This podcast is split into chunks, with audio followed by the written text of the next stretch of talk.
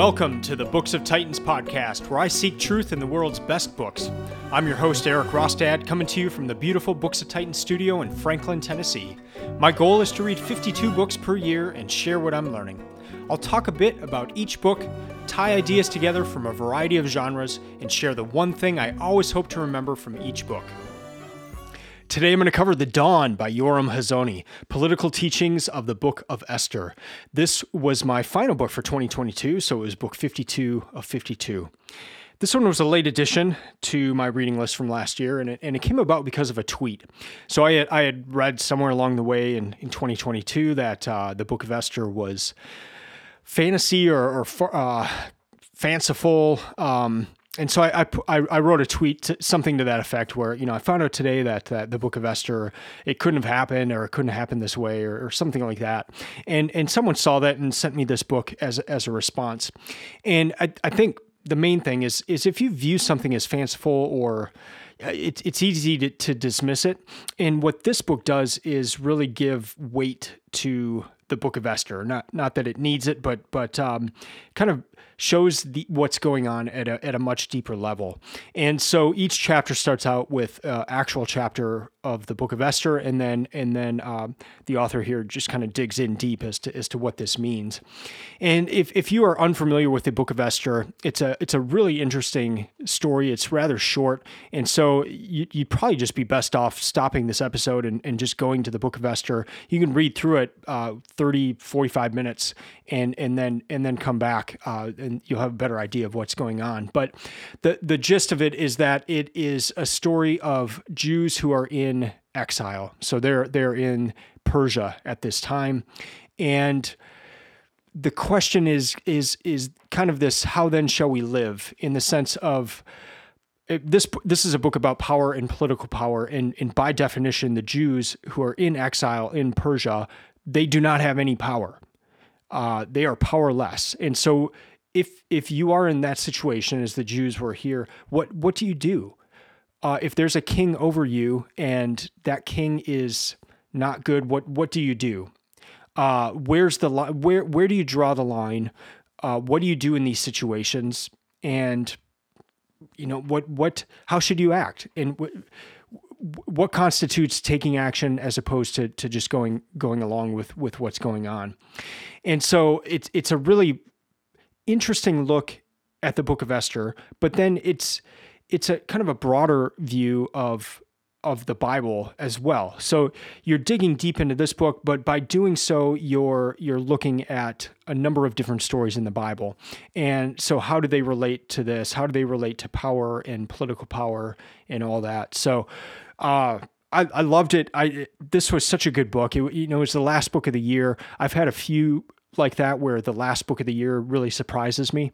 And it, it was it was a lot of fun. There, were, there was one part that just nailed me. I'll i'll, uh, I'll read that li- a little la- later on uh, about anger. A lot of discussion about means versus ends uh, something i'm, I'm very fascinated with uh, especially after reading the robert caro series about lyndon b. Johnson. I just I, i'm interested any time a book is talking about about means versus ends and, and kind of digging into that that question. Is it is it okay to dis- dismiss the means to get to a specific ends, uh, or or is that is that not okay? And and those those types of questions. So I'll go into that in the next segment of this episode, and then in in segment three, I'll cover the one thing, my one key takeaway. Uh, but before I, I, jump into the next segment, I just want to share the reading stats. This is a 263 page book.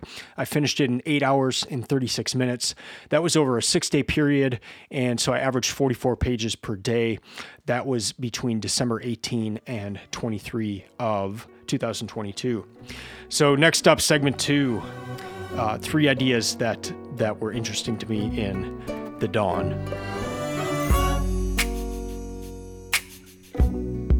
Well, if you think this is a book that you'd be interested in, uh, it's it's kind of hard hard to find. I, I, mean, not super hard, but they, they do have it on Amazon. Um, you may have to get like a used copy of it. I also found it on Abe Books, uh, but but just in in terms of getting it everywhere, it's not it's not one of those books you can just get anywhere. Um, so if, if you are interested, you you you may need to kind of hunt around for it a little bit. But there are a few copies available as of right now on on Amazon. So a few few ideas here that I want to to share that that uh, came up in this book, and the first is just uh, something I've been thinking about about lately. So right now, uh, 2023, it's January 26th when I'm recording this, and I'm reading through the Bible right now. So I, I I'm gonna from here on out, I'm going to start each year just reading through the Bible. And I know it's going to take about two months. So I just figure every January and February going forward, I'm just starting at the beginning of the Bible and reading to the very end.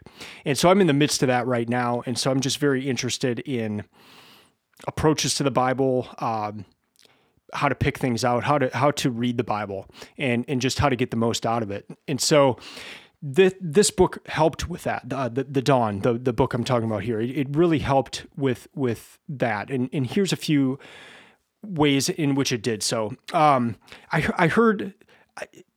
it's kind of a weird thing to say, but I, I heard I heard it said that the Bible is is a magic book, and and what I what is meant by that is that there are words on the page that are in front of you, and you can read them, and you can you can get you can get a lot out, out of just reading that. But that's that's like a very small part of what's going on. And this is not the case with most if if any other books. Like you can read a book and, and everything's just kind of right there in front of you. But when you're when you're reading the Bible, uh, there'll be these weird turns of phrases. You're like, why why would it be said that way? And if you dig into that, it's referring to something else. Or if if they'll be they'll be talking about a person and then they'll describe a characteristic about that person that rem, that sounds familiar. And it should sound familiar because someone else has been described as that in the Bible.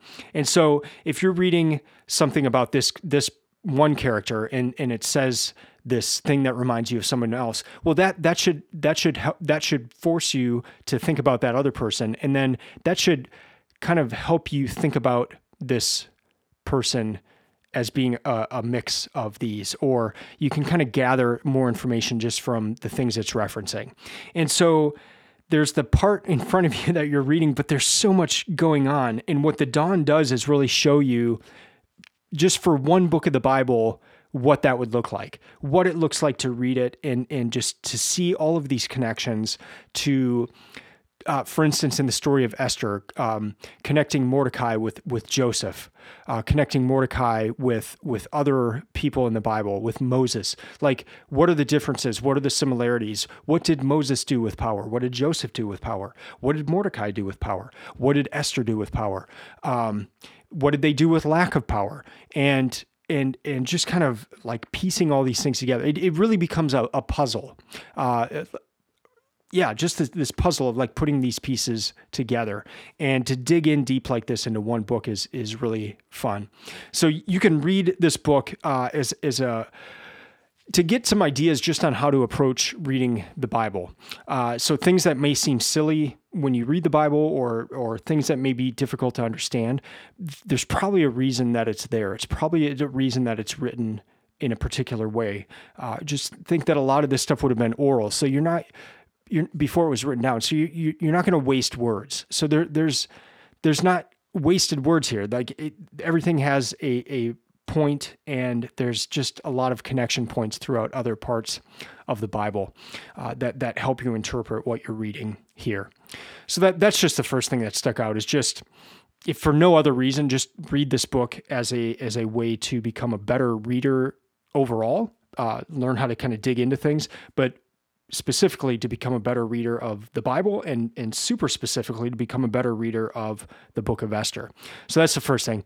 As I mentioned in segment one, uh, there are a lot of discussion about means versus ends in this book. So I want to just highlight some of these that, that come up. Um, as I said before, I'm just very interested in this. So, one one question that comes at the uh, at the beginning. This is on page 39.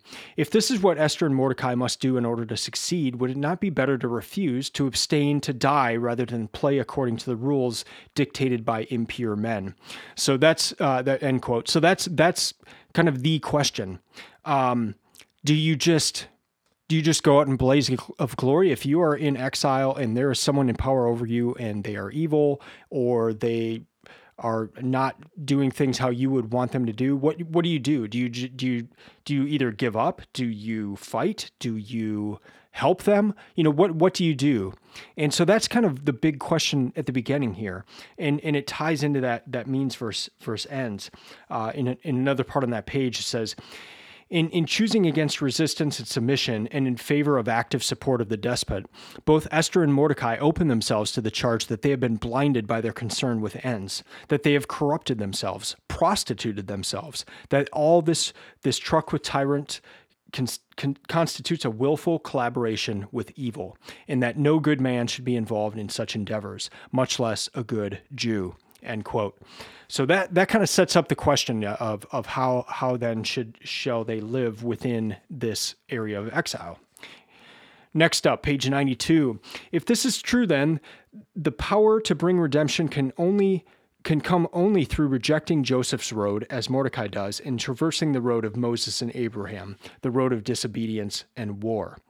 Uh, before that, true the Jew can and must compromise, obey, and bend to gain power for good, but in the end, salvation can never come from gaining power, only by expending the power that has been gained to alter the course of events. So, the uh, distinguishing between uh, gaining power uh, uh, obtaining power for the sake of power or for obtaining power to expend uh, to, to to to do good. Uh, so again, that question. I mean, is is it okay to have corrupt means then to get to a, a good if you're going to use that good to help others, or you know what what's the motivation to get the power in the first place? Is it to just have the power or is it to help others do good? But still you you still have to be concerned with the means as part of that. And then the final part page 130 here. In other words, if saving life is the highest value and all accumulation of power is understood to be saving life, does not God then condone and any and every action taken in the service of building up political and economic power, in this case, the political and economic power of the Egyptian house of bondage. End quote. And again, it's just the, this book goes back a lot to, to Joseph when he's in Egypt and, and how he uses power. Uh, but but that that question of um, is if if saving life is is the highest good, then shouldn't shouldn't everything be about getting power to to save that life? Uh, but just that man, that that fascinating question of of is that even possible? If if you use bad means to get to a what you think is a good end, does that corrupt the whole thing? Does that mess up the whole thing? So I, I loved a lot of the discussion uh, in terms of, power on that side and just the means versus ends question here. The last thing I want to highlight is is a section on anger that um, that I, resonated with it and and I thought it was just very insightful, and so I wanted to read it. It's it's uh, kind of long here, but um, I'll just go here. But why does the king leave the room? What does such behavior really mean? Storming out if insulted or embarrassed, slamming a door behind, or similarly not speaking with someone for years, abandoning a flagging marriage without a word, resigning from high office, and in the extreme suicide, all these are familiar and they are the same. Hardly ever does it make sense to act this way, strictly calculating benefits against cost. But these are not the actions of reason and interest. They are the actions of the Spirit, which, finding no possible recourse for the reestablishment of control, establishes mastery at the expense of self interest through the demolition of the situation itself. In departure, that which cannot be controlled is nonetheless brought to bow to one's will. Even in suicide, the action of the spirit is the same.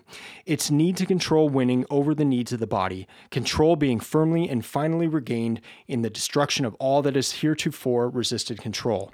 Such an action is therefore not only one of self destruction, but also of powerlessness, since it proves that control cannot have been imposed in any other way. End quote.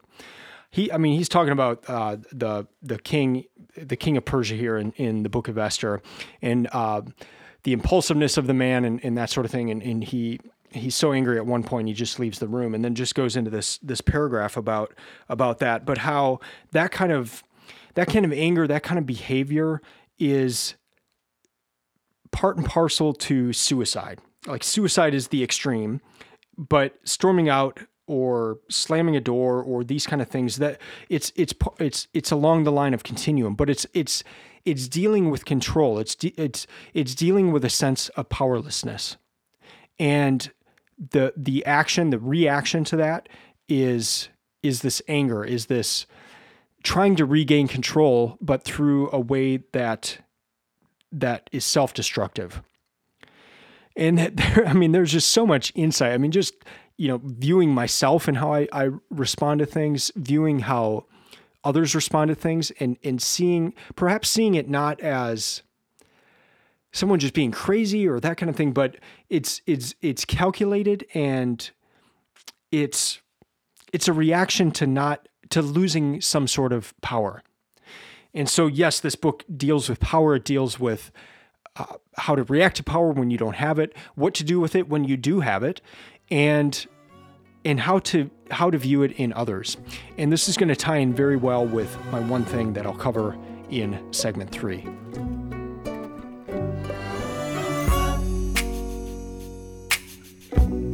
This book exposed a thought that I have going through this world. Um, and, it, and it's brought about, I, I, I, did, I didn't even realize that, uh, that it's so strongly inside of me. And the idea is, is that of, well, it's one that Adam Smith talks about in The Wealth of, of Nations, in that uh, man is driven by self interest. And that's different than selfishness in the self in the sense that self interest. Uh, the the baker's baking bread and selling that bread so he can feed his family. The the brewer is doing the same. Uh, so there's a self interest there. It doesn't necessarily mean that you know every everybody's greedy and selfish and all that, but but self interest is what what drives people. And I just kind of take that for granted and don't don't consider it in the sense of yeah everyone's self-interested they're, they're looking out for themselves uh, that, that's that's what keeps the world moving and that's what keeps the economy going and, and all that kind of stuff. And, and so I just, that's kind of an idea and it's shelved to the side because that's just how things work. And I, I don't even really think about it anymore. But th- this book just described another motivation for, uh, or, uh, another guiding principle for human motivation. And that is the appetite for rule, the appetite for power. And I want to read a section here because it, it really made me think and it really had me take a step back and kind of rethink is is is the desire uh, is is self-interest a guiding principle for, for, human motivation or is this desire to rule this desire for power so, so let me read a few parts here the king appears in Esther as a representation of something else, something we are unaccustomed to recognizing in ourselves and others the appetite for rule. The essential ingredient in the character of every ruler, in this case unenlightened, unchanneled, and unrestrained.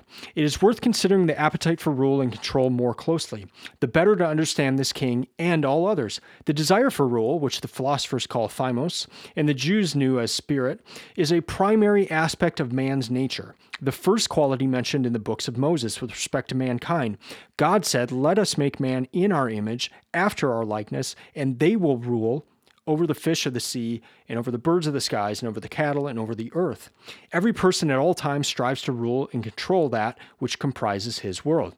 Skipping ahead, such world is a fantasy, but it is one for which man strives from the day he is born, as surely as he strives for physical sustenance. As the appetite for food drives him towards his supper, so too does the appetite for control drive man to rule his world.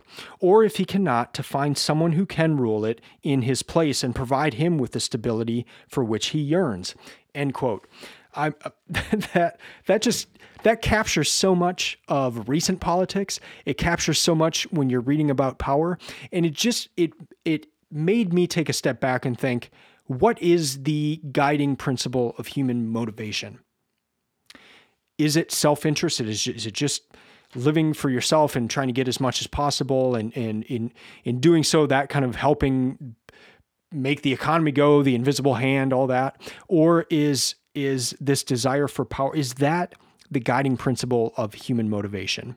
Is it is it the guiding principle that we don't like to talk about? Maybe we don't like to see it in ourselves. It's really easy to point out in others. Uh, this person is power hungry. This person is ambitious. This person is egotistical, narcissistic. We can point it all out in other people, but is is is that is that the real guiding principle?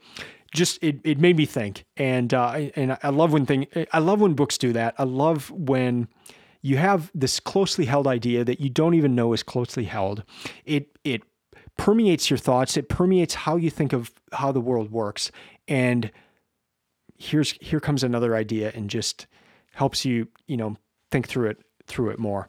So I loved that. That was that's my one key takeaway from from uh, from the dawn. To recap, uh, this is a deep dive into the book of Esther. Probably not as deep as you could go, but it is it's a deep dive, but along a particular topic, and that is the topic of power and politics. And what do you do if you are not in power? And what's great about the book of Esther is we're we're we're looking at Esther and we're looking at Mordecai, and they are people at the beginning, they are Jews and they are living in exile. So by definition, they have no power. Yet within this story, they come to high, high amounts of power within this small narrative, within this small story. And so you see different ways of handling power. Not having it, what do you do? Having it, what do you do? Uh, what do you do when you see it in others? What do you do when people are abusing power? What does it mean to ab- abuse power? You've got a king here who appears by everything we see that to be abusing power, and yet Mordecai and Esther don't do anything against that king. But when that king appoints uh, someone with power and and then gets rid of all other voices in the kingdom, and, and this person almost has absolute power, that's when Mordecai says no. That so why why was that the line? Why was that the line that caused Mordecai to take action? Whereas this this king, not not a Jew, not in line with with how Mordecai would want to live. Why was that okay? Why was it not when he appointed this kind of absolute ruler?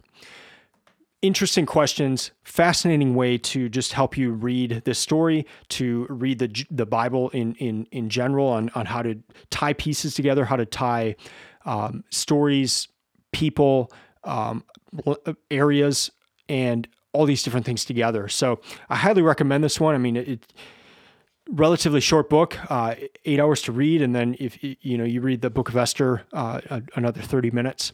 But uh, a lot of lessons, a, a, lot of neat things to think about. So I, I would suggest reading this one. That's going to do it for this episode. Thank you for listening. I'd love to hear from you. You can email me at eric at booksoftitans.com. If you have read this book, I'd love to hear from you. I'd love to hear maybe some things that you got out of it. I uh, I took two I write very smallly, small, smallly, small, and and I, I just have a ton of notes in the back of this book. They cover two two pages, um, so I, I, I wrote a lot down. I underlined a lot. I got a lot out of this book. Um, I, I would love to hear from you though if you have read it, and I would love to hear what you got out of it. You can follow Books of Titans on Instagram or Twitter, and the website is stock full of resources to help you find the best books and to create your own reading list. I'll be back in two weeks to discuss another book or something uh, related to this year, uh, my 2023 reading list. Until then, keep reading, keep learning, and keep listening. I'm out.